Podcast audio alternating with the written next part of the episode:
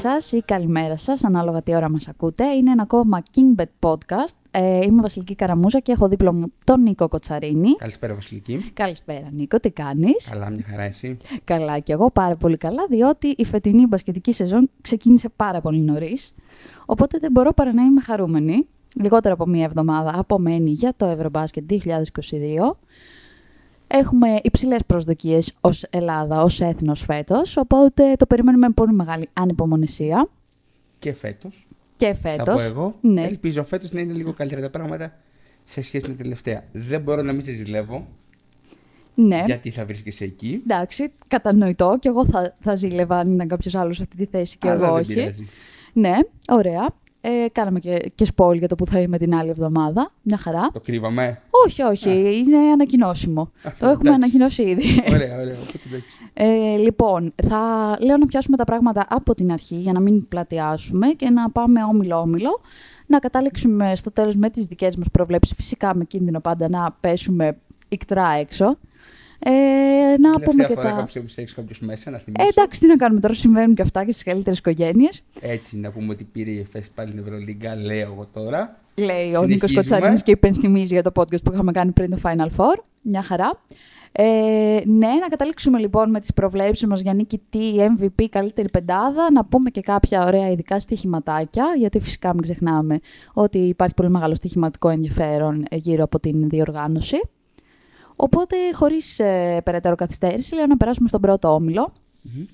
ο οποίος απαρτίζεται από την Ισπανία, την Τουρκία, τη Γεωργία, το Μαυροβούνιο, το Βέλγιο και τη Βουλγαρία τους Σάσα Βεζέγκοφ. Να πούμε ότι κάθε όμιλος γίνεται σε διαφορετική χώρα. Βεβαίως. Ο πρώτος γίνεται στην ε, Τη- ε, Τυφλίδα. Τυφλίδα της Γεωργίας ακριβώς και στα νοκάουτ μεταφέρονται όλες οι ομάδες στο Βερολίνο στη Γερμανία όπου θα διεξαχθούν από τη φάση των 16 έως τον τελικό στις 18 Σεπτεμβρίου. Να Βεβαίως. πούμε ότι κάθε όμιλος έχει 6 ομάδες, περνάνε οι 4 πρώτοι και διασταυρώνονται εν συνεχεία με τους υπόλοιπους ομίλους. Ωραία, πολύ ωραία τα λες. Ε, λοιπόν, θεωρώ για τον πρώτο όμιλο ότι υπάρχουν ε, δύο πολύ ισχυρές ομάδες, η Τουρκία και η Ισπανία, η Ισπανία και η Τουρκία. Ε, δεν ξέρω αν με ακούσατε, μάλλον κάποιο πρόβλημα έχει το μικρόφωνο μου, οπότε θα το ξαναπώ. Ε, υπάρχουν λοιπόν στον πρώτο όμιλο δύο πολύ δυνατές ομάδες, η Ισπανία και η Τουρκία, η Τουρκία και η Ισπανία, ανάλογα πώς το βλέπει κανένας. Ε, πολύ μεγάλη απώλεια για τους Ισπανούς ο Σέρχιο Γιούλ, ο οποίος υπέστη ένα μυϊκό τραυματισμό, ε, το, ο οποίος θα τον κρατήσει εκτός Ευρωμπάσκετ. Γενικά, να σου πω την αλήθεια μου, το ότι έχουν βρεθεί οι Ισπανοί να έχουν σαν βασικό γκαρντ έναν Αμερικανό, τον Λορέντζο Μπράουν, που τον έχουν κάνει Ισπανό, κάτι σημαίνει. Ναι, η αλήθεια Για είναι το ότι είναι τι πολύ να παράξενο. περιμένουμε από τη Ρόχα στο τουρνουά, πηγαίνει ως πρωταθλήτρια κόσμου έχοντας κατακτήσει το τρόπο του 2019, αλλά είναι εκτός των μεγάλων φαβορή μετά από πάρα πολλά χρόνια και δεν νομίζω πως υπάρχει κάποιος που περιμένει την Ισπανία να πάει πολύ μακριά στο τουρνουά αυτό; Η αλήθεια είναι αυτή ότι μετά από πολλά χρόνια, ε, 10-15, ε, οι Ισπανοί στερούν και σε ταλέντο και σε προσωπικότητα. Ε, Επίσης, πολύ μεγάλη απώλεια που δεν το είπα πριν και λάθος μου είναι φυσικά ο Ρίκι Ρούμπιο, ο οποίος ε, υπέστη ρήξη χιαστού λίγο πριν αλλάξει η χρονιά ε, και έχει μείνει στα πίτς για αρκετούς μήνες και δεν θα μπορέσει να βοηθήσει, ο οποίος ήταν MVP στο παγκόσμιο του 19, ήταν μέλος της καλύτερης πεντάδας πέρσι στους Ολυμπιακούς Αγώνες, πάρα πολύ σημαντικός παίκτης για και την ο Ισπανία. Γκάρου λείπει και ο Μύρο της επίσης σημαντικές ε, απώλειες κοντά στο καλάθι. Ναι, ο Γκαρούμπα δεν ξέρω αν θα λείπει. Μπορεί και να προλάβει. Να προλάβει τελικά. Είναι τέλος Θα πάντων μείνει στο στην, ότι μάλλον θα στην λείψει, προετοιμασία. Ε, δεν έχει ανακλη- ανακοινωθεί το τελικό ρόστερ της Ισπανίας. Βασικά, η μόνη ομάδα που έχει ανακοινώσει το ρόστερ της είναι η Κροατία, αν δεν κάνω λάθος. Έχεις δίκιο. Ε, οπότε, μέχρι τελευταία στιγμή θα χρειαστεί να περιμένουμε για να δούμε ποιες θα είναι οι τελικές δωδεκάδες. Πάνω κάτω μπορούμε να ψιλοπροβλέψουμε. Αλλά είδαμε ότι μέχρι τελευταία στιγμή δεν μπορούμε να ξέρουμε γιατί πέρα από την ε, Ισπανία που θα στερηθεί τις υπηρεσίες του Σέρχιο Γιούλ, το ίδιο συνέβη και με τους Γεωργιανούς που είναι και οι οικοδεσπότες του Α ομίλου που έχασαν τον πολυτιμότερο παίκτη τους, τον Τονίκη Σεγγέλια, ο οποίος υπέστη εξάρθρωση ώμου ε, και θα περάσει την πόρτα του χειρουργείου.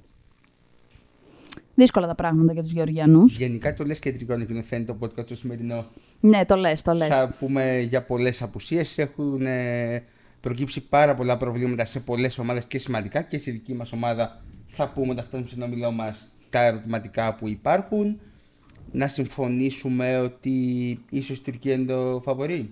Ε, ναι, για μένα η Τουρκία... Μπορεί αποδόστε, μην το λένε ακριβώς αυτό, αλλά νομίζω πως έχει το πρώτο χέρι, τον πρώτο λόγο αναφορικά με την πρωτιά σε σχέση με την Ισπανία. Ναι, για μένα είναι η Τούρκοι φαβορή. Υπάρχει ο Αργίνα Ταμάν στον πάγκο, ο οποίος ε, δήλωσε εύθαρσο, όπως κάνει πάντα με το δικό του μοναδικό τρόπο, ότι η ομάδα φέτος στοχεύει σε ένα μετάλλιο.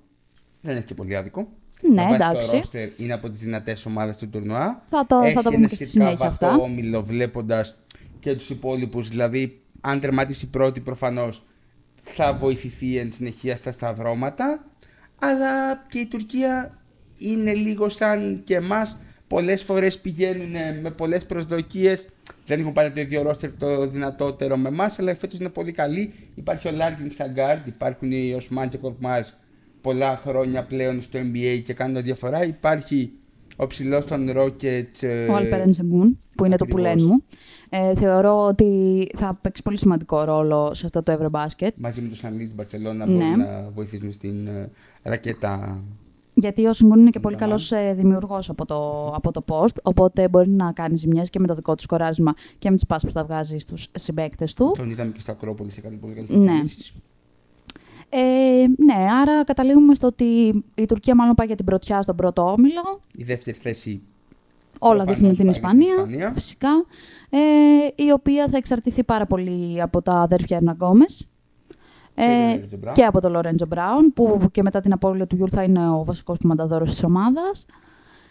Ε, η Γεωργία είπαμε ότι είχε αυτό το πολύ μεγάλο πλήγμα με τον Σεγγέλια, που με κάνει λίγο έτσι να ανησυχώ για τη θέση την οποία μπορεί να καταλάβει και αν τελικά θα καταφέρει να προκριθεί ε, στα νοκάουτ και να πάει στο Βερολίνο. Εγώ να σου πω την αλήθεια μου, έχω κρατήσει μια επιλογή από τον Όμιλο αυτό να προκριθεί η Γεωργία από την 70. Ήταν πολύ χαμηλότερα μέχρι να προκύψει το πρόβλημα με τον Σεγγέλια. Ωστόσο, νομίζω πως ακόμη και έτσι, με τη βοήθεια του κόσμου της, η ομάδα του Ηλία Ζούρου και έχοντας αρκετούς παίκτες με εμπειρία τον Σερμαντίνη, τον ε, Μακφάντεν, ε, τον Μαμουκαϊσβίλη, τον ε, NBA, μπορεί να βρεθεί εντός πρώτης τετράδας, αλλά προφανώς δύσκολα θα κάνει το κάτι παραπάνω στο τουρνουά. Κοίταξε να δεις. Μετά από αυτό που έγινε με το Σενγκέλια, εγώ δίνω ένα μικρό προβάδισμα στο Βέλγιο και στο Μαυροβούνιο. Γιατί είναι πιο συμπαγείς ομάδες. Δηλαδή, το Βέλγιο μπορεί να μην έχει τα ονόματα που θα σε κάνουν να πεις ότι οκ. Αλλά γι' αυτό ακριβώς το λόγο, επειδή δεν έχει πολλούς Ευρωλιγκάτους ή NBA, αυτοί οι παίκτες παίζουν σχεδόν συνέχεια μαζί. Δηλαδή, ακόμα και στα παράθυρα, κατεβαίνει με τους βασικούς της παίκτες. Το οποίο της δίνει ένα αβαντάζ, ας πούμε. Σωστό αυτό. Είδαμε ότι έκανε πολύ καλά. Πολύ καλή εμφανίσεις στα προγραμματικά του με τον μπάσκετ την προηγούμενη, στην προηγούμενη φάση. Νίκησε τη Σερβία. Παίζει την Κυριακή με την Ελλάδα. Να πούμε ότι εμείς γυρίζουμε την Πέμπτη 26 Αυγούστου το podcast. Παρασκευή. Παρασκευή, ναι. 26. Έχουμε χάσει λίγο τις μέρες. Ναι. Μία μέρα μετά την ήττα της Εθνικής στο Βελιγράδι. Οπότε έχουμε δει την πρώτη αγωνιστική των προβληματικών του με τον μπάσκετ τη δεύτερη φάση. Αύριο και μεθαύριο, είναι δεύτερη αγωνιστική, θα έχουμε πιο πλήρη εικόνα πριν ρηχτούν οι ομάδες στη μάχη του Ευρωμπάσκετ. Ε, ναι, και νομίζω ότι μπορούμε να συμφωνήσουμε ότι η πιο αδύναμη ομάδα του πρώτου μήλου είναι η Βουλγαρία, που πέρα από τον ε, Σάσα Βεζέγκοφ, που ψάρωσε όλα τα βραβεία πέρσι σε EuroLeague και Basket League. Ε, ο μοναδικός συμπαραστάτης του είναι ο Ντιμπόστ, ο παίκτης της Γαλατά Σαράι του Αντρέα Πιστιόλη. Κατά τα άλλα, δεν ε, υπάρχει κάποιος παίκτης που να ξεχωρίζει ή που να μπορεί τέλος πάντων να πάρει την ομάδα στις πλάτες του. Προφανώς, γι' αυτό είναι και τόσο ψηλές αποδόσεις αναφορικά με την πρόκριση των ε, Βουλγάρων. Ωραία. Αυτά σε μια πρώτη φάση νομίζω για, το, για τον πρώτο όμιλο. Μπορούμε να περάσουμε στον δεύτερο, ο οποίος... Είναι το χαμός. Για μένα είναι ο πιο ανταγωνιστικός. Ε, νομίζω για όλους. Ε, Δεν υπάρχει κάποιος που θα πει κάτι διαφορετικό. Αυτός ο όμιλος θα διεξαχθεί στην Κολονία και αυτός δηλαδή θα γίνει στη Γερμανία. Ε, απαρτίζεται από Σλοβενία, Γαλλία, Λιθουανία, την Οικοδέσποινα, Γερμανία, τη Βοσνία Ζεργοβίνη και την Ουγγαρία. Ε, να πούμε ότι οι Βόσνοι μέχρι τελευταία στιγμή δεν ξέρουν αν θα καταφέρουν τελικά να βρεθούν στο Ευρωμπάσκετ, παρόλο που είχαν εξασφαλίσει την πρόκρισή τους, γιατί υπήρχε ένα θέμα οικονομικό. Εν τέλει, με τα πολλά ζόρια, η Ομοσπονδία κατάφερε, κατάφερε να αποσπάσει ένα κρατικό κονδύλι και θα συμμετάσχει η χώρα κανονικά. Όπως δεν είπαμε κιόλας στον πρώτο όμιλο ότι το Μαυροβούνιο δεν είχε προκριθεί, αλλά ε, εξασφάλισε το ειστήριο μετά την, τον αποκλεισμό της Ρωσίας από τη FIBA. Ε, ναι, Σλοβενία, Λιθουανία, Γαλλία, Γερμανία Και εκεί. Και ψάξτε την κατάταξη. Αυτό ακριβώς. Μπορώ να στην πω εγώ αν θέλεις. Α, για πες. μου. για πες, για πες. Λοιπόν, τέταρτη η Γεω- η Γερμανία.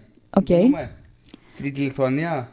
Μάλλον κάπως έτσι. Δεύτερη, Δεύτερη μάλλον η Γαλλία. συμφωνώ. Άρα πρώτη Σλοβενία. Ναι, η λογική αυτό λέει και οι αποδόσεις αυτό λένε ε, Ναι. μεταξύ μας. Ε, ωστόσο, ποτέ δεν μπορείς να είσαι σίγουρος. Προφανώς. Δηλαδή κάποια από αυτές, με μία από όλες τις υπόλοιπες μπορεί να στραβοπατήσει. Ναι. Βοσνία και Ουγγαρία δεν νομίζω ότι έχουν καμία τύχη σε αυτόν τον όμιλο. Και εγώ θεωρώ πως πολύ δύσκολα. Η Βοσνία ίσως είναι ένα άλλο όμιλο να μπορείς να έχεις καλές πιθανότητες. Π.χ. στον τέταρτο ή στον πρώτο. Ναι. Έχει τον Νούρκιτ, έχει τον Μούσο, ο οποίος ήταν ο MVP της ΑΣΕΜΠΕ. Πλέον θα παίξει στην Real ε, Madrid. Real από την επόμενη χρονιά. Αλλά έχει πέσει στο λάκκο των Λεόντων. Πολύ δύσκολα θα μπορέσουν να κάνουν το κάτι διαφορετικό οι Βόσνοι στην περίπτωση αυτή. Ναι. Ε, ναι, δηλαδή, οκ, είναι πιο ξεκάθαρα ως το ποιο, ποιες ομάδες θα καταφέρουν να περάσουν, αλλά είναι πολύ μεγάλο ερωτηματικό ε, σε ποια θέση θα τερματίσει η κάθε μία. Αυτό θα κρίνει πολλά και για τη συνέχεια, γιατί ε, καλώς ή κακώς τα σταυρώματα θα παίξουν και αυτά το ρόλο τους. Εννοείται. Βέβαια, εγώ είμαι της άποψης ότι αν είσαι καλή ομάδα και θες να ανέβεις στο βάθρο, δεν θα πας να επιλέξεις αντίπαλο. Καλά, αυτό εννοείται. Έχουν φανεί πάρα πολλές φορές ότι όποια ομάδα πάει να επιλέξει αντίπαλο, το έχει κάνει και η εθνική παλιότερα, τελικά γυρνάει μπούμεραν και η κατάσταση στις περιπτώσεις αυτές. Ε, πάμε τρίτο όμιλο. Πάμε Μας τρίτο ενδιαφέρει όμιλο, και ναι. πολύ. Ναι, να πούμε τι γίνεται στο Μιλάνο, Για πες μας, εκεί που θα βρίσκεσαι. εκεί που θα Ελλάδα, βρίσκουμε. Ιταλία, Κροατία, Ουκρανία, Μεγάλη Βρετανία και Εστονία. Και εδώ μοιάζουν ξεκάθαρα τα πράγματα αναφορικά με τις ομάδες που θα προκριθούν. Η Μεγάλη Βρετανία και η Εστονία δύσκολα θα μπορέσουν να κοντράρουν την Ουκρανία που λογικά θα είναι τέταρτη. Σε απόδοση διπλασιασμού αυτό μπορεί να είναι μια καλή στοιχηματική επιλογή. Οκ. Το να είναι τέταρτη η Ουκρανία.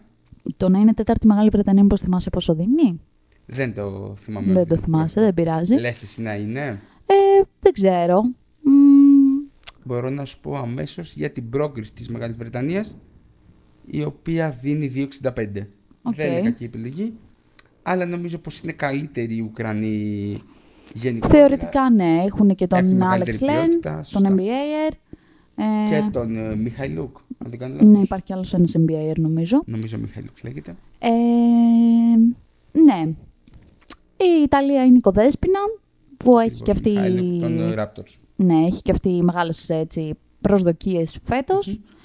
Η Ελλάδα, όπως είπαμε, ε, μέχρι τελευταία στιγμή δεν γνωρίζουμε ε, αν θα είναι έτοιμος και σε τι κατάσταση θα βρίσκεται ο Γιώργος Παπαγιάννης, ο οποίος κάνει αγώνα δρόμου για να προλάβει το Ευρωμπάσκετ. Δεν τον έχουμε δει σε κανένα φιλικό, δεν θα τον δούμε ούτε στα προκριματικά παράθυρα του Παγκοσμίου για το 23. Ε, Τραυματίας το τελευταίο διάστημα είναι και ο Ιωάννης Παπαπέτρου, ενώ με προβλήματα από τη Σερβία επέστρεψαν και ο Κώστας Αντιτοκούμπο με τον ε, Κώστας Σλούκα, οι οποίοι θα υποβληθούν αμφότεροι σε μαγνητικές τομογραφίες και περιμένουμε να δούμε τι θα γίνει. Δεν γνωρίζουμε αυτή την ώρα που γράφουμε, ελπίζουμε ότι όλα θα πάνε καλά. Δεν φάνηκε να είναι κάτι πολύ σοβαρό, η αλήθεια είναι. Η αλήθεια είναι αυτή, ναι. Ε, μ, τι άλλο, Να οι σου πω. Κροάτες μετά το κάζο που έπαθαν και έμειναν ε, εκτός παγκοσμίου θέλουν ε, να φτάσουν μακριά στο Ευρωμπάσκετ. Μμμ. Με Χεζόνια και Μπογκδάνοβιτ στο ρόστερ προπονητή Νταμίρ Μλαϊμέροβιτς. Τον θυμόμαστε από το πέρασμά μας από την ε, Ελλάδα σαν παίκτης στο Παναθηναϊκό Ολυμπιακό. Okay. Επίσης υπάρχει ο Τζέιλεν Μπράουν στη θέση, του, στη θέση των Γκάρτ. Βλέπουμε εδώ μια αντίστοιχη κατάσταση με την Ισπανία όπου δεν έχουν πολλές λύσεις στα Γκάρτ. Οι Κροάτε οπότε αναγκαστικά πήραν τον Αμερικανό της Άλμπα για να τους δώσει κάποια βοήθεια στις περιφερειακές θέσεις. Νομίζω πως θα παλέψουν για τη δεύτερη θέση μαζί με τους Ιταλούς. Οι Ιταλοί είναι πολύ γεμάτοι στα forward με Μέλι, Γκαλινάρη, Φοντέκιο, Πολωνάρα κτλ. Αλλά έχουν σοβαρό θέμα στο center. Mm.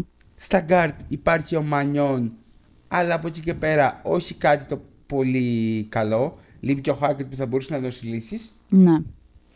Ε, ναι, γενικά θεωρώ ότι έχει ένα καλό σύνολο η Ιταλία. Βέβαια Ναι. δεν τα πήγε πολύ καλά στα, στα φιλικά προετοιμασία. Είχε τρεις ήττες και μόλις μία νίκη. Εντάξει, επέλεξε να δώσει τόσο κλαφιλικά.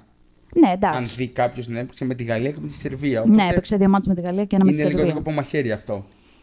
Ναι, εντάξει, π- μπορεί να, να τις βγει στη συνέχεια. Ναι, ναι, γιατί ναι. ήταν πιο δυνατά τα τεστ, ακόμα και αν δεν ήρθαν τα αποτελέσματα. Αν και από τη Γαλλία νομίζω έχασε και με μεγάλες διαφορές. Νομίζω 68% αν δεν κάνω λάθος. το Στο πρώτο ένα, παιχνίδι, ναι. Στο άλλο Ε, λίγο μικρότερη διαφορά. Ε, Ωραία.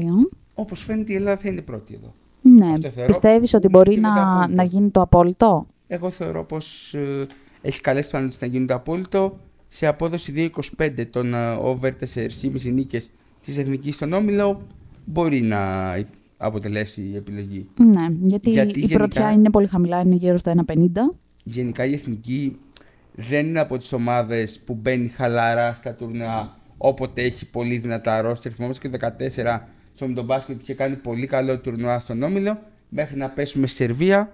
Ελπίζουμε αυτή τη φορά να είμαστε πιο σταθεροί μέχρι τέλους για να κάνει κάτι καλό υπό τις οδηγίες του Δημήτρη Τούδη. Πρώτο τουρνουά με τον ε, προπονητή της Φενέρ ε, στο τιμόνι. Είναι σημαντικό πλεονέκτημα θεωρώ. Ε, αυτό που είναι λίγο περίεργο είναι το πρόγραμμα της Ελλάδας στον Όμιλο, γιατί δίνει τα δύο δυνατά, φιλικά, τα δύο δυνατά παιχνίδια με Ιταλία και Κροατία στην αρχή Σωστά, και πρώτα μετά έχει τα κρατάμε πιο Ιταλία. εύκολα. Ε, είπαμε ξανά ότι μέχρι τελευταία στιγμή υπάρχουν ερωτηματικά. Ελπίζουμε ότι όλοι θα προλάβουν να είναι διαθέσιμοι ε, για τον Δημήτρη Τούδη. θεωρητικά το πιο μεγάλο ερωτηματικό είναι ο Παπαγιάννης. Λογικά θα είναι στην αποστολή. Νομίζω δεν ε, μας παίρνει να μην είναι στην αποστολή ο Παπαγιάννης. Δεν υπάρχει και κάποιος άλλος σέντερ πέρα από τον Κώστα το Κούμπο. Νομίζω πως θα είναι τώρα, δεν ξέρουμε την ετοιμότητά του προφανώς.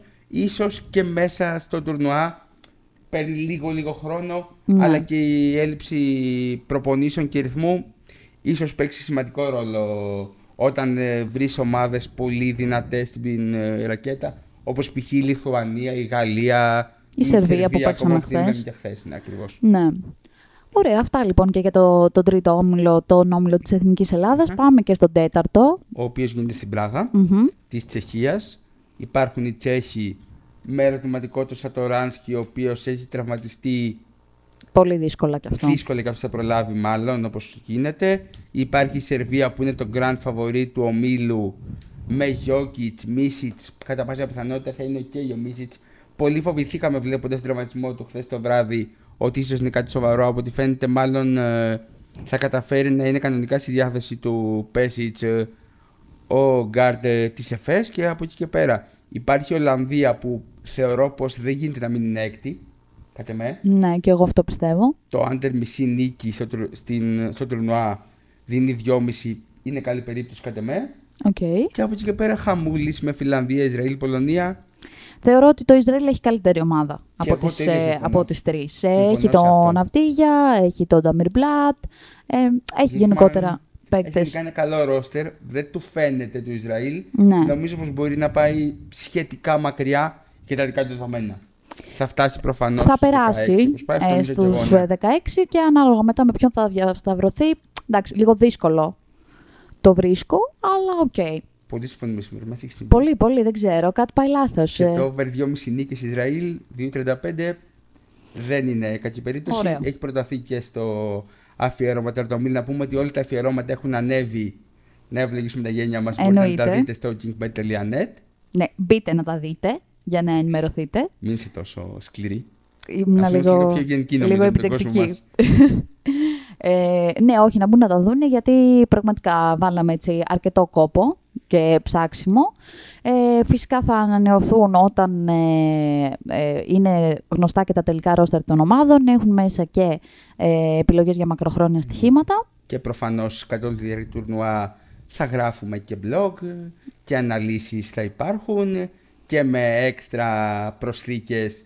Δεν είναι Βεβαίως. ανακοινώσιμες, θα τα μάθετε όταν πρέπει. Έτσι, α, άσε και ένα μυστήριο. Έτσι, έτσι, έτσι. Ωραία. Αναλύσαμε λοιπόν τους ομίλους και τώρα Ναι. μπορούμε να περάσουμε στις δικές μας προβλέψεις. Οχ, οχ.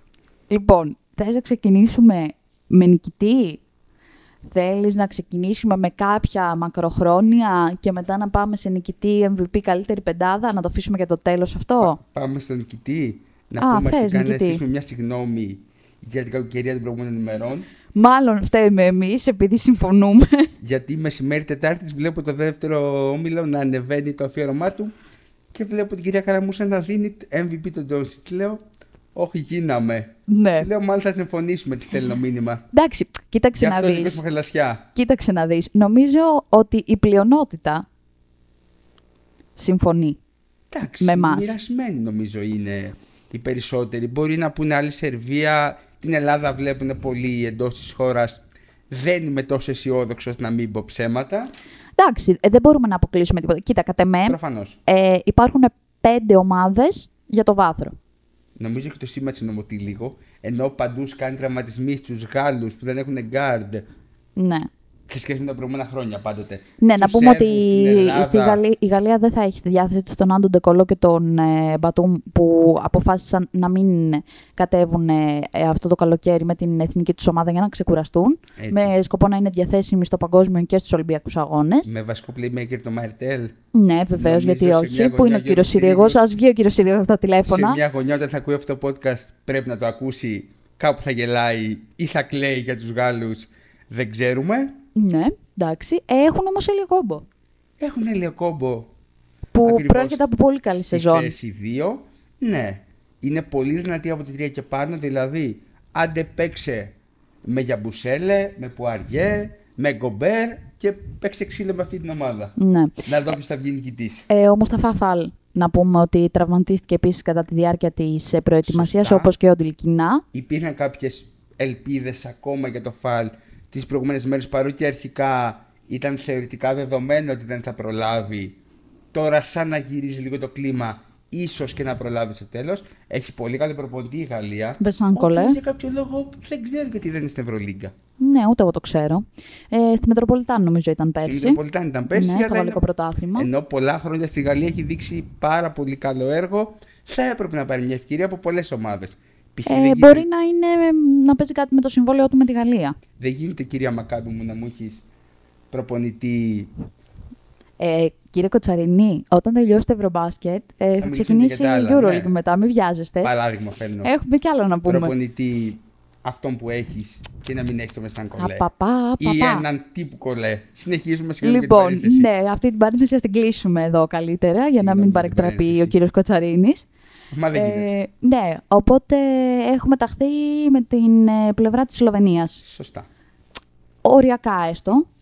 Ναι, καλά, δεν πάμε να βάλουμε τα σπίτια μας. Ναι, εντάξει. Ε, Λούκα Ντόνσιτς, ε, που όποτε αγωνίζεται με την εθνική του ομάδα κάτι παθαίνει. Ε, πέρυσι στους Ολυμπιακούς Αγώνες είχε μέσω όρο σχεδόν triple-double. Αν το είχε πάρει η Σλοβενία φυσικά θα ήταν ε, ο MVP. Γι' αυτό και λέμε ότι αν το πάρει φέτος η Σλοβενία θα είναι ο MVP. Ε, ναι, Ε, προφανώς. Μ, Μια πιθανότερο επιλογή που αυτό είναι. προσφέρεται σε, σε απόδοση άνω του 5. Παμάλ, Ναι, θα πω εγώ. not bad, not bad. Και το να είναι πρώτος σε ασίστ του τουρνουά μου φαίνεται καλή επιλογή. Μμμ. Σε απόδοση 2,75. Και το να είναι παίκτης με τα περισσότερα τρίποντα στο τουρνουά σε απόδοση τριπλασιασμού. Λες, ε. Ναι, Τρίποντα ή πόντους. τρίποντα, τρίποντα. Τρίποντα. Ναι. Ε, θα είναι αρκετά ανοιχτό αυτό. Ενώ δεν υπάρχει κάποιος πολύ μεγάλο μπόμπερ, πολύ Ναι. μεγάλο μπόμπερ. ε, Δηλαδή στο τουρνουά. σκέψου στην ε, κατάταξη ακολουθεί ο Φρουνιέ Αυτόν θα σε σου έλεγα απόδοση παραπάνω 6 σαν φαβορί και εγώ. ο Τάιλερ Ντόρσεϊ σε απόδοση γύρω στο 7-7,5. Αν ήταν ο Μπογκδάνοβιτς, θα Δεν έβαζε τα θα λεφτά είναι μου στον όμως. ε, Σέρβο, αλλά δεν θα είναι. Ναι. Υπάρχει ο Νέντοβιτς που εφόσον Δεν η Σερβία ξέρουμε. πάει μακριά, αν είναι στο ρόστερ και αν είναι 100% έτοιμος, θα μπορούσε να έχει καλέ πιθανότητε γι' αυτό. Στο 100% δεν νομίζω ότι θα είναι, γιατί τώρα ταλαιπωρείται από ένα μικρό τραυματισμό που τον κράτησε εκτός από το μάτς με την Ελλάδα. Για έναν ακόμη, θα πω εγώ. Ναι, Συνεχίζουμε. οπότε επειδή είναι αρκετά ευπαθής, ε, Σωστά. δεν νομίζω ότι θα μπορέσει μέσα σε μια εβδομάδα να είναι στο 100% του. Ναι, σίγουρα, αλλά είπαμε και σε πολλές ομάδες μπορεί να γίνει αυτό. Κάποιοι παίκτες που να μην είναι σήμερα στο 100% να μπουν στο τουρνουά, Ναι. ώστε σιγά σιγά να παίρνουν λίγο παραπάνω ρυθμό και να είναι έτοιμοι στα κρίσιμα εκεί που τους στέλνουν οι προπονητές τους. Ναι, λοιπόν, ε, κάποιες άλλες επιλογές, ας πούμε να είναι ο Γιάννης Αντακούπο πρώτος κόρης στο τουρνουά, πόσο ακούγονται, Ναι, στο δεν είναι 2,90. κακό. Ή αν είναι ο κύριος Ντόντσιτς, σε μέσο όρο προφανώς ναι, ναι. αυτό. Και αν είναι ο κύριος Ντόντσιτς, ε, πάμε στο 3,70. Ναι, εγώ έχω κοιτάξει πιο πολύ ειδικά ομάδων. Οκ, Ε, Ενώ για κάθε ομάδα ξεχωριστά. για πες μου.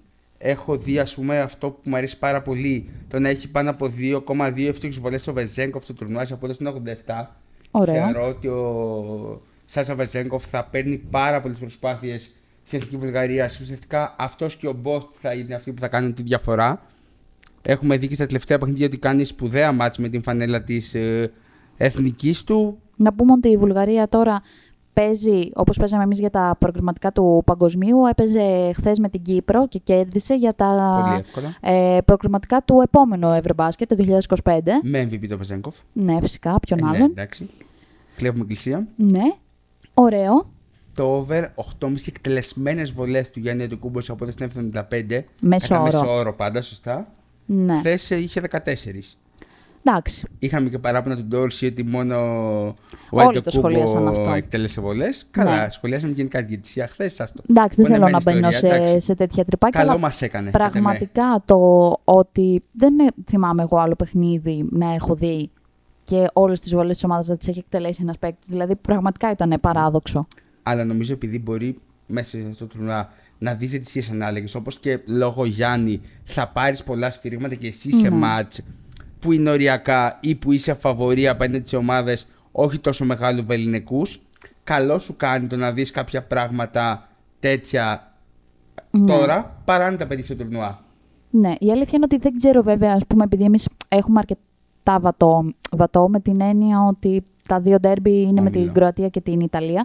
Στα άλλα μάτς, ας πούμε με την Εστονία, με την Ουκρανία, με τη Μεγάλη Βρετανία, δεν ξέρω πόσο θα παίξει ο Γιάννης. Ναι, έχει ξεκουραστεί, ναι. Ναι, δεν λέω ότι δεν θα παίξει καθόλου, αλλά δεν θα παίξει 40 λεπτά προφανώς. Σωστά, σωστά, ναι. Όπως έπαιξε χθες, 40 Ναι. έτσι κάτι. Ναι, 40 και 11. Ακριβώς. Και έβαλα και 40 πόντους. Τυχαίο δεν νομίζω. Ε, ναι, ωραία, πάμε επόμενο. Λοιπόν, επίσης μου αρέσει να είναι πρώτος σε assist ο Μάνιον, ο πρώτος assist της Ιταλίας. Οκ. Σε απόδοση 2,75 θα είναι ο βασικός playmaker. Υπάρχει και ο Τονούτ που είναι κυρίως το 2. Περσινός MVP της Lega Basket που θα τον δούμε του Ακριβώς. χρόνου με την Armani στη EuroLeague. Τα λες πολύ ωραία. Υπάρχει και ο Παγιόλα της Μπολόνια. Έμεινε, δεν έμεινε; Νομίζω ναι. Ναι. Για, που ήταν στο Summer League, έκανε αρκετά καλή σεζόν πέρσι και αυτός θα παίρνει χρόνο. Αλλά νομίζω ότι ο Μάνιον παρότι δεν έκανε, βλέποντας μάλιστα τους περσινούς Ολυμπιακούς Αγώνες, περιμέναμε ότι θα πάει στην Πολώνια το μέσα στη σεζόν και θα κάνει σπουδαία μάτς. Δεν ήταν όσο καλό όσο περιμέναμε λόγω και του τεόντωση που υπήρχε εκεί. Άλλη μια Είχε, και απώλεια το, του Νουά. είχε ένα πρόβλημα ε, Σωστά, το στο θυμάμαι, ναι. στομάχι, δεν θυμάμαι τι ακριβώς ήταν, που το, τον κράτησε εκτός για αρκετούς μήνες, είχε χάσει 10-15 κιλά. Σωστά. Αλλά αν δούμε το 60% των όσων έκανε πέρυσι στο, στους Ολυμπιακούς Αγώνες, νομίζω πως θα επιβεβαιωθεί πολύ εύκολα αυτό το 2,75 του να μοιράσει τις πιο πολλές assist της Ιταλίας ο Μάνιον. Οκ, μ' αρέσει. Ε, να συμπληρώσω κι εγώ έτσι σε κάποια Εννοείται, ειδικά. έτσι πήρα Ε, αμπάριζα, συγγνώμη. μου αρέσει αρκετά ε, το over 20 πόντους σε μέσο όρο του, Λόρι, του Λόρι Μάρκανεν στο 1,75. Μια Ε, αντίστοιχη περίπτωση με τον Βεζένκοφ, ναι, είναι one man show ε, Φιλανδία.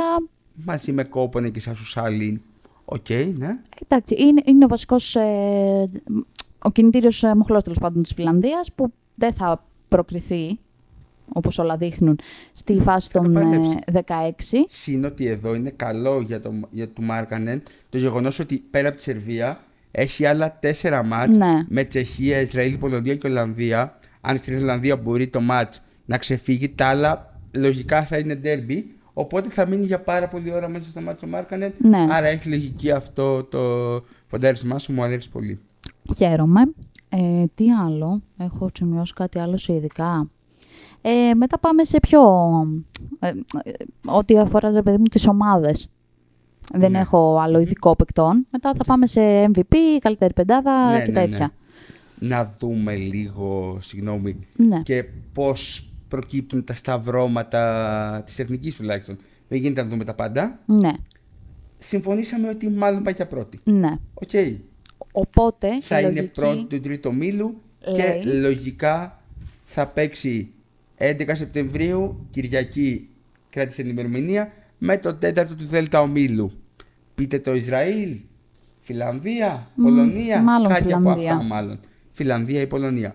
Ωραία, περνάμε, θεωρητικά. Και Ναι, τώρα- τι θεωρητικά τώρα, μην μου λες τέτοια, λέμε πάμε για μετάλλιο. Εδώ θα περάσουμε τη, Φιλαν- τη Φιλανδία ή την Πολωνία. Και τώρα αρχίζουν τα δύσκολα. Μετά, 13 Σεπτεμβρίου, Τρίτη, επίσης κρατήσει ημερομηνία. Αν είμαστε πρώτοι, θα παίζουμε με τον δεύτερο του Β' ομίλου. Λέγαμε Γαλλία. Γαλλία, ναι. Hm, ως εδώ είμαστε, λέω εγώ. Μακάρι να βγω ψεύτης. Μα- αλλά- ναι, μακάρι να βγεις μακάρι να ψεύτης. βγω ψεύτης, αλλά φοβάμαι ότι είτε με τη Γαλλία παίξουμε εκείνη την ε, Τρίτη, είτε με την ε, Σλοβενία, σε περίπτωση που είναι η Γαλλία πρώτη και η Σλοβενία δεύτερη, ή και η Λιθουανία μπορεί να πληθαριστεί εντός της Διάδα. Μακάρι να είναι η Λιθουανία γιατί έχει μεγάλο θέμα στα γκαρντ. Έχει Και η Βαλανσιούνας. Γαλλία έχει θέμα στα γκαρντ. Ναι, σύμφωνοι. Αλλά Βέβαια, τη εμείς Γαλλία- έχουμε θέμα στη ρακέτα, θα μου πεις. Ειδικά αν δεν αν υπάρχει είναι Παπαγιάννης. Παπαγιάννης, χωρίς Παπαγιάννη, θα έχεις μεγάλο θέμα ειδικά με Λιθουανούς γιατί έχουν το δίδυμο Σαμπόνις Βαλανσιούνας. Θα κάνει πάρτι, αλλά εκεί υπάρχει ο Γιάννης. Αλλά με τους Γάλλους νομίζω ότι γενικότερα είναι πολύ δυνατή ομάδα, πολύ σκληρή ομάδα. Δεν βλέπω πολύ καλά τον Παπανικολάου. Ο Παπαπέτρου και αυτός δεν είναι πολύ έτοιμος. Νομίζω πρέπει να ανέβουμε λίγο στο 3 Ναι. για να κάνουμε τη διαφορά συνολικά και κυρίως πρέπει ο Γιάννης να μπει στη λογική αυτός στο ευρωπαϊκό μπάσκετ και όχι τόσο η ομάδα στο NBA. Το έκανε χθες. Ναι, δεν νομίζω ότι υπάρχει τέτοιο θέμα. Προφανώς. Στα κρίσιμα είναι το θέμα ότι ο Γιάννης, όπως και ο Γιώργης, θεωρεί ότι μπορεί να το κάνει αυτό. Να πάνε στο ότι είμαι ο καλύτερος, είμαι ο ηγέτης, είμαι ο MVP. Ε, είναι. Θα πάρω... Είναι, δεν διαφωνούμε. Θα πάρω την ομάδα πάνω μου. Εκεί μήπως γυρίσει λίγο μπούμερανγκ. Γι' αυτό υπάρχει όμως ο καλύτερος προπονητής του τουρνουά μαζί με τον Αταμάν ο Ιτούδης να ελέγξει την κατάσταση. Χθες, στα κρίσιμα φοβόμουν ότι μπορεί ο Γιάννης να πάει πολλές φορές μόνος του. Εμπιστεύτηκε πολλές φορές και τον Καλάθι και τον Σλούκα. Να. Έχεις γκάρντ επίπεδου top στην Ευρώπη. Έχεις τον Ντόρσεϊ που είναι top. Εντάξει, μεταξύ μας shooter, τώρα ε, στο Ευρωμπάσκετ στην έχουμε το Ευρώπη. καλύτερο δίδυμο γκάρντ. Ναι, από τα καλύτερα. Ποιο άλλο είναι; Ναι, γεια σας. Σλοβενία εδώ. Ναι, Dragic, σωστά. Doncic. Εντάξει, ναι, Μμ. οκ. Κάτι ξεχάσετε, κυρία Ε, Καλαμουζά. ναι, εντάξει. Οκ. Άντε, να το δεχτώ. Ε, Καλά- είπα από τα καλύτερα, δεν είπα το Τα καλύτερο. λέγαμε και off air. Εγώ θεωρώ πως θα έχουν και οι δύο διπλάσιους μέσους όρους και πόντους και assist αυτοί. Ναι. Ο Ντόντσιτς και ο Ντράγκιτς γι' αυτό και θα βγουν πρώτοι. Το θεωρούμε εμείς. Δεν σημαίνει ότι θα γίνει κιόλας. ναι. Ωραία. Ναι, πολλά λοιπόν θα κρυθούν από τα σταυρώματα, πολλά θα κρυθούν από το ποιοι παίκτες θα είναι διαθέσιμοι για την Ελλάδα. Προφανώς όπως Ε, κάθε φορά. Και τι μπορεί να προκύψει, γιατί μιλάμε τώρα Παρασκευή σχεδόν μια εβδομάδα πριν μέχρι την επόμενη Πέμπτη. Δεν ξέρουμε πού αλλού μπορεί να προκύψουν ε, απουσίες ή οτιδήποτε. Ναι, γιατί, Γιατί και μέχρι την Τετάρτη δεν ξέραμε Συγγέλια, δεν ξέραμε Γιούλ. Ξέραμε ότι ο Μίσιτ είναι 100% έτοιμος και όλα αυτά ξαφνικά πέφτουν ανατράπηκαν. σαν χάρτος πύργος. Ναι, Ευτυχώ πολύ. εντάξει, άμα δεν πούμε και εμείς τα δημοσιογραφικά μας κλεισέ, πότε θα τα Έτσι πούμε. δεν γίνεται. Ναι. Ε, θες να πούμε καλύτερη πεντάδα τώρα έτσι για φινάλε, για να αφήσουμε και τον κόσμο; Να πούμε και θα σου δώσω και ένα έξτρα στοίχημα για την καλύτερη πεντάδα. Όπα. Να τα είναι μας. λίγο μπόμπα Λοιπόν, σε απόδοση. ναι, αρχικά να πω ότι δεν είμαι σίγουρη αν η καλύτερη πεντάδα θα είναι με βάση τις θέσεις ή όχι. Με βολεύει να μην είναι με βάση τη θέση. Και εμένα με βολεύει να μην είναι με βάση τις θέσεις. Άρα δεν θα είναι, τέλος. Ε, ναι, εμείς Αποφασίσαμε αποφασίσαμε. εμείς, τέλος. Κυρία FIBA, αν θέλετε Έτσι. να μας πάρετε ένα τηλέφωνο, να σας πούμε. Εμείς τη βγάλαμε την απόφαση. Λοιπόν, Ναι, και γιατί το λέω αυτό, γιατί. μ, Είναι τέσσερις θέσεις κλεισμένες. Τρεις προς τέσσερις. Ναι, εγώ τέσσερις θα έλεγα. Με Ωραία. βάση ότι δεν πάμε με τις θέσεις πάντα. Ναι, ναι, ναι, δηλαδή, ναι, ωραία, ναι. ας ξεκινήσουμε από τα βασικά. Θα είναι ο Ντόντσιτς. Θα είναι ο Ντόντσιτς φυσικά. Ένα, ένας στα πέντε. Θα είναι ο Γιάννης. Εννοείται. Δύο στα πέντε. Θα είναι ο Γιώργιτ. Εννοείται. Πολύ συμφωνούμε και ανησυχώ. Θα είναι ο Φουρνιέ. Μ, εγώ γκομπέρ θα έβαζα από Γαλλία. Ήτανε Ναι. πέρσι στην καλύτερη πεντάδα στους Ολυμπιακούς Αγώνε. Δηλαδή, και άντι το κούμπο και Γιώργιτ και Γκομπέρ. Α, γι' αυτό σου Παραπάει, λέω. μάνα μου. Γι' αυτό σου λέω ότι, ότι δεν ξέρω τι θα παιχτεί με τις θέσεις. Ωραία, εγώ σου Δηλαδή λέω μπορεί να Φουρνιέ. μείνει εκτός ο Γκομπέρ γι' αυτό. Και ένας Γάλλος, λοιπόν, ακόμα. Όποιος είναι. Ναι, οκ, okay, Φουρνιέ ή Γκομπέρ. Και η πέμπτη θέση πάει. Πες το Λοιπόν, αυτό που σκέφτεσαι. κοίταξε να δεις. Είναι. Γιατί εδώ είναι γραμμένο. Όχι, δε- Αν δεν, είστε κοιτάτε δεν, κάνω. έχω, δεν έχω σκεφτεί αυτό που έχεις ε, σημειώσει Με εσύ. συναχώρησε. Ναι. Ε, μπορεί να είναι δύο παίκτες από την ίδια ομάδα. Από αυτή που θα το κατακτήσει. Ναι. Άρα να είναι ο Ντράγκητς, λέγω, σε απόδοση 750. Συγγνώμη που παρενέβη. Όχι, δεν Συνέχισε είναι. τον ε, μονόλογο ναι, σου. κοίταξε να δεις. Ε, ανάλογα πώς θα τερματίσουν οι ομάδες, δηλαδή άμα κάνει η Λιθουανία ας πούμε την έκπληξη και ανέβει στο βάθρο, πιστεύω ότι μπορεί να έχει ένα παίκτη. Δηλαδή το Σαμπόνι στο Βαλανσιούνας. Ε, ναι, ποιον άλλο. Ε, ναι. Ε, επίσης, αν κάνει Μέχρι τα καλή... Λεκαβίτσιους, βέβαια. Συνεχίζουμε. Έχεις ένα μένος, ρε παιδί μου, τους ανθρώπους που έχουν περάσει από τούτη εδώ τη χώρα. Συνεχίζουμε. Τέλος πάντων. Ναι, ή επίσης αν η Τουρκία ας πούμε, κάνει μια καλή πορεία Ναι. και φτάσει στα μετάλλια. Κάτι Τσέντι Οσμάν. Ε, εκεί είναι τρεις οι υποψήφοι για μένα. Ε, ή μπορεί Κορκμάζ, και τέσσερις. ή Οσμάν, ναι, ή Λάρκιν. Ή Σεγκούν. Ναι, αλλά Τέσσερις. μετά πάμε πάλι ανάλογα με το αν θα έχουμε θέσεις. Έτσι για την ιστορία, επειδή έκατσα και το ψάξα, Ναι. γιατί να, να είμαι έτσι λίγο πιο διαβασμένη. Ε, να πούμε ότι στο προηγούμενο Ευρωμπάσκετ η πεντάδα ήταν Γκόραν Ντράγκιτς που ήταν και MVP, Θα είναι Αλεξέης πάλι Σβέντ, λόγο. Μπόγκταν Μπογκδάνοβιτ, Λούκα Ντόντσιτ και Πάου Γκασόλ. Άρα όλοι από την τετράδα; Ναι, Η Ρωσία όχι, ήταν δεν, σίγουρα, δεν το λέω η αυτό. Με Σερβία βάση ήταν τις σίγουρα. θέσεις το λέω. Ναι. Όχι με το, Ήταν την και ως τετράδα κατάταξη. όμως αυτή. Η Δηλαδή, Ισπανία, δεν θυμάμαι, νομίζω Δεν ότι έχει ήταν όμως. κανένα βαρβάτο forward, δηλαδή τεσάρι. Κλασικό. Ναι. οκ, Κατάλαβες; αυτή την από αυτή άποψη. την άποψη. Στο παγκόσμιο κύπελο ήταν Ρίκι Ρούμπιο και MVP, Μπόγκταν Μπογκντάνοβιτς, Λουίς Σκόλα, Εβάν Φουρνιέ, Μαρκ Γκασόλ. Μου λείπει ο Καμπάτσο από εκεί, αλλά οκ. Ναι, εντάξει. Με βάση το τουρνουά που έκανε. Ναι, εδώ πάμε, πήγαμε λίγο στους πιο ψηλούς.